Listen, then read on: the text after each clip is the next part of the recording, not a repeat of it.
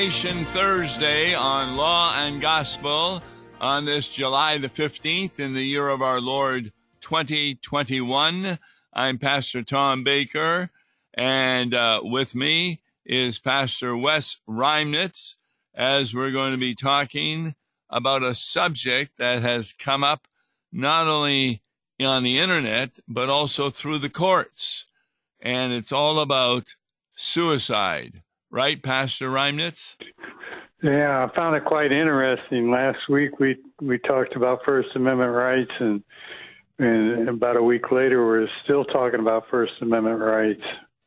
Yes, First Amendment rights simply talks about that we have the right to preach what we want to preach according to God's word. In fact, there was a picture of a lady holding up the First Amendment. Congress shall make no law respecting an establishment of religion or prohibiting the free exercise thereof or abridging the freedom of speech or of the press or the right of the people peaceably to assemble and to petition the government for a redress of grievances.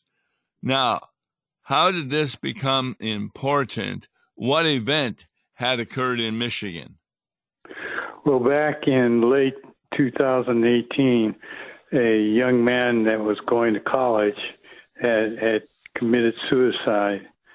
And as a result, uh, of course, they had the funeral in Michigan, and the parents went to the priest. It was a Catholic priest, and asked that they he just speak about the good things in his life and the things that had happened. And they felt like his sermon was talking about suicide and the dark side of it. And subsequently, they they filed a lawsuit against uh, the priest and the diocese, and and a lower court said that uh, First Amendment was to be upheld, and they went to an appeals court, which just recently uh, upheld the lower court. So two courts now have decided that it, it's a First Amendment case and they can't take it. Yes, this occurred in 2018 when the young man committed suicide and the funeral service, the priest talked about suicide. Uh, not once did he say that for sure the young man was in hell, but a lot of people and relatives didn't realize he had committed suicide. And so when the pastor talked about it in the sermon, uh, the the woman, the, the mother got really upset over it and emotionally distressed. So she had gone to court. Now, it was filed by Linda Hullibarger, the, the mother of the young man who committed suicide for intentional affliction of emotional distress, invasion of privacy, and other claims against Father Don La Cuesta. And he was pastor of Our Lady of Mount Carmel Church in Temperance, Michigan. Now, what the court did is something that is very important. Is, in its 3 0 decision on July the 8th this year, it agreed with the previous decision handed down by a lower court and emphasized the suit was not one for the court to take up because the priest's comments were protected by the Establishment Clause of the First Amendment regarding religion. Now, the court really went further in this. In the lawsuit, the woman claimed that the priest described her son's suicide as a secular crime and a sin against God with dire eternal consequences. So, the news of her son's suicide had initially not been made public and many learned about it at the funeral. But the court says they could not pass judgment on the contents of a sermon. The opinion also said that for the court to find the priest's comments extreme or outrageous would require the judges, this is important, to evaluate Catholic philosophy and doctrine regarding suicide and whether Father complied with it. And the court reemphasized that courts should not evaluate sermons delivered at religious services. They even um, quoted the Supreme Court, adding that it would be inconsistent with complete and untrammeled religious liberty for civil courts to enter into consideration of church doctrine or church discipline. Now, that's important because our own Lutheran Church Missouri Synod, of course, is being roundly criticized for our teachings against homosexuality, against abortion, and of course, against suicide. So, what do you think of this particular event? Uh, it, it is a real mishmash uh, among among uh, the people up there. The I, I agree with what the courts have decided, and I, I'm sure you do too. That it protects the rights of, of just not only our church but other churches too, in their exercise of, of freedom of speech and and of religion uh, that that they may carry it forward. But uh, uh, one of the things I wrote in my notes was the work righteousness versus uh, uh, the works of Christ. That you know, while you might not agree with everything that he says in his sermon, I didn't see any dark side into the the suicide because I posted the sermon. Uh, I found him trying to find ways to point to God's mercy and not the works that, that the individual had done. And I think that's a wider context that uh, is forgotten among the families and people that are expressing concern about the funeral. Well, I, I found a um, professor of religion and philosophy at Davis Elkins College in West Virginia, Dr. Phipps, P H I P P S. And here's what he says A person with a progressive terminal disease faces a unique situation, one which calls for a new look at traditional assumptions about the motivation for choosing suicide.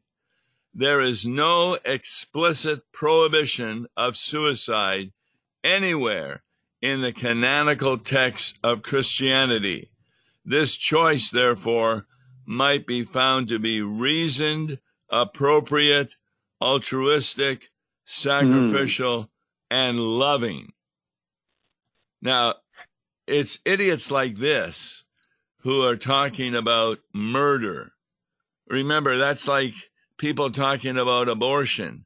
Will that'd be a very loving thing to kill the baby in the womb because you're not wanting to bring it into a family that doesn't want it anyway, because maybe the woman wants to get ahead in business or whatever, or whatever reason it is.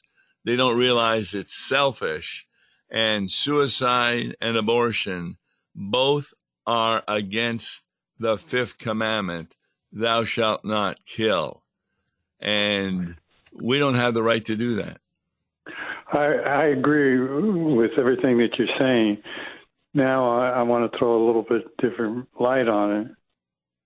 What if you're uh, taking medicines for an illness or an ailment or or a cancer or something, and and the side effects of it is thoughts of suicide? What happens then? Well, I don't know how many times you declined to do a funeral, but in my ministry, I have declined to do funerals. For example, let's talk about when you decline to do a funeral. A member of my congregation was a shut in, and I would go and visit her. And her son was often there at the home. And we tried to talk to him about Jesus, but he would have nothing to do with Jesus and he therefore didn't believe in Jesus. He said he would never go into church, and he thought it was really crazy what Christianity teaches. Now, he committed suicide. And the member asked, Would I be willing to do the funeral? And I said, No, because when you do a funeral, a Christian funeral, there's one goal, and that's to give comfort to the people on the basis that the person is in heaven. That's why I don't know what the priest did ahead of time, but when I've been contacted about doing a funeral for a suicide, I kind of follow your advice there. I, I talked to the family, I talked to the doctor, etc. Was there something that was going on in the person that they were losing their mind? And that does uh, occur. I, I had one of my wonderful elders go through a procedure where he was so unhealthy and his mind was losing it that he would even swear at his children. Well, we buried him because that was a disease that was causing that. In contrast to someone who willingly uh, is clearly not involved in the church and decides to kill themselves. That's wrong and therefore to do a funeral there, you couldn't possibly give comfort to the family that the person is in heaven. I think that's a good explanation of it, and I've seen that happen out there where uh, a, a Christian under medication uh, took their life, and later they found out that the that the medication they were taking was highly inflicted and causing thoughts of suicide. And you hear it on the TV every so often when they're pushing, you know, drugs for cancer or various other illnesses. That uh, if you have thoughts of suicide, you should quit taking the, the medication. Yeah, there was a situation where there was a fraternity party and girls were there and of course, the guys fooling around gave some drugs to a girl in a drink, and she was unaware of it. But the drugs kind of made her mind think that she was able to fly. So she jumped out of a third story window, showing that she could fly, and of course, fell down to the ground dead. Now, that was a suicide, but I would do the funeral there because it was on the basis of not her free will, but on the basis of drugs that she was taken or given. Okay. Okay. From a scriptural point of view, what do we do with the suicide of uh, Judas? Yes. Uh, what what this uh, crazy pastor does, this professor of religion, he says, even though suicide occurs with frequency I have never heard or read a sermon on the subject. Well, hmm. obviously, he's not Lutheran. One of the best sermons I ever heard was on Lutheran for Life and also on a sermon by Dr. Klaus. Remember who Dr. Klaus was? He wasn't he one of our Lutheran Hour speakers? Exactly he did a sermon on suicide and I couldn't stop listening to it. It was exactly what I believe. And he talked about the dangers of suicide, how it was an evil. And the fact is that a lot of times a pastor is unable to be able to give the assurance that the person is in heaven. And you made the point that the parents wanted the priest to talk about what a wonderful son they had, his good works. Well, nobody goes to heaven by good works. And maybe in the Roman Catholic faith, they thought that salvation was by works. But any proper priest or pastor would be able to say that, no, this person was a poor, miserable sinner who deserve nothing but temporal and eternal punishment and made it very clear in his sermon that suicide is always wrong. We, we've got even states now that are permitting doctors not only to murder infants in the womb, but also to murder older people by helping them commit suicide. It's called physician assisted suicide. And obviously, you've got relatives who won't mind that the person is dead because they're losing a lot of money in taking care of that person. And so it'd be a loving act for them to take their own life so they wouldn't lose so much money or other reasons. And that's what the church needs to speak out against is that anyone who practices physician assisted suicide really should doubt that a funeral will be given to them. Right. You know, as you spoke, kind of reminds me here. Here, uh, this last week, I was studying Genesis uh, chapter 15, where uh, it tells us that Abraham believed, and God counted, reckoned it to him as righteousness.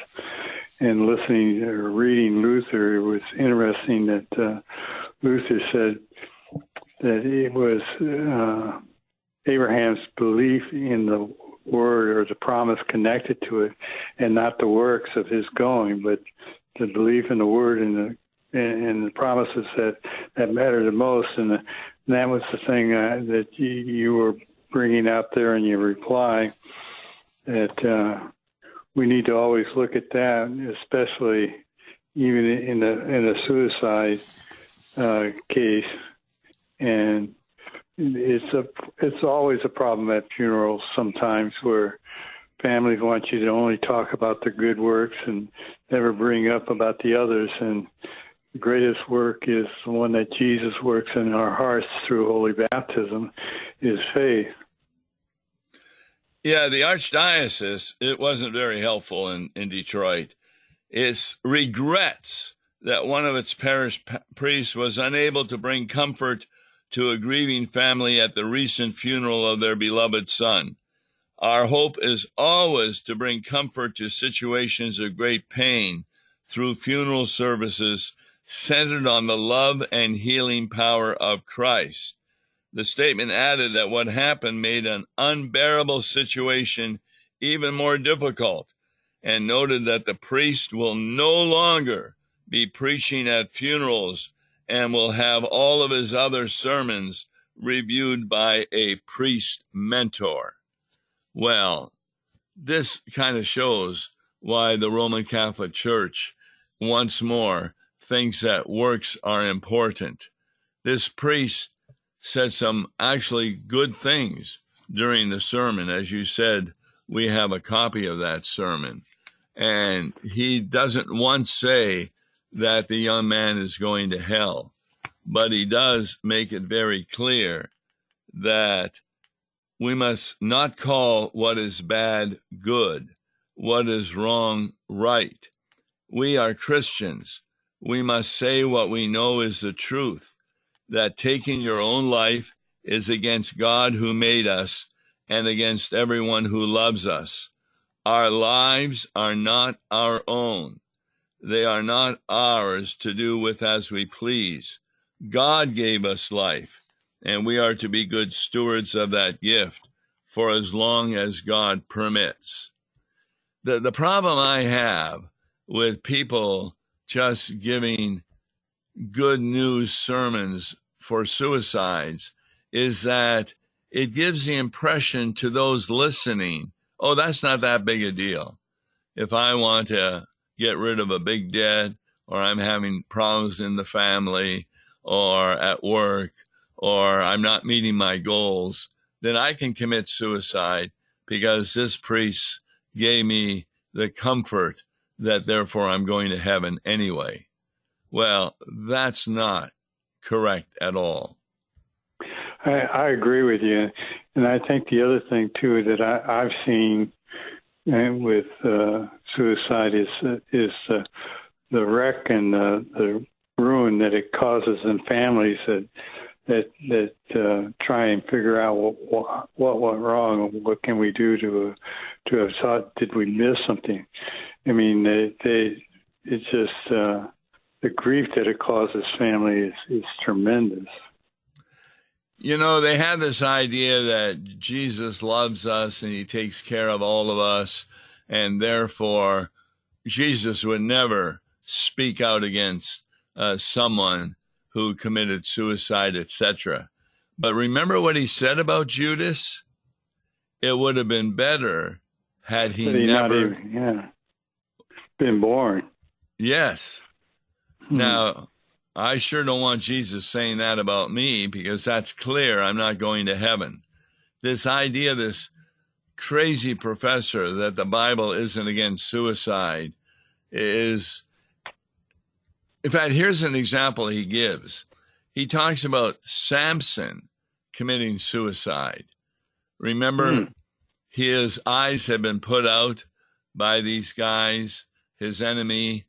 He was tied up. They were making fun of him. And he prayed to God that he could bring down the building upon them. Now, he died because of that. But he was at war against an evil, adulterous, unbelieving nation. That would be like saying that our soldiers who go into war and go into certain situations where they doubt that they will come back alive that therefore they've committed suicide. Who would ever say that about a soldier? Right.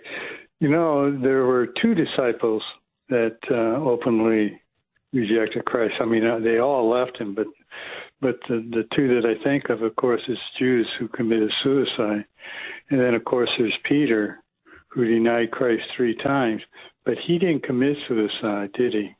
No, no, he didn't but he came to faith uh, again.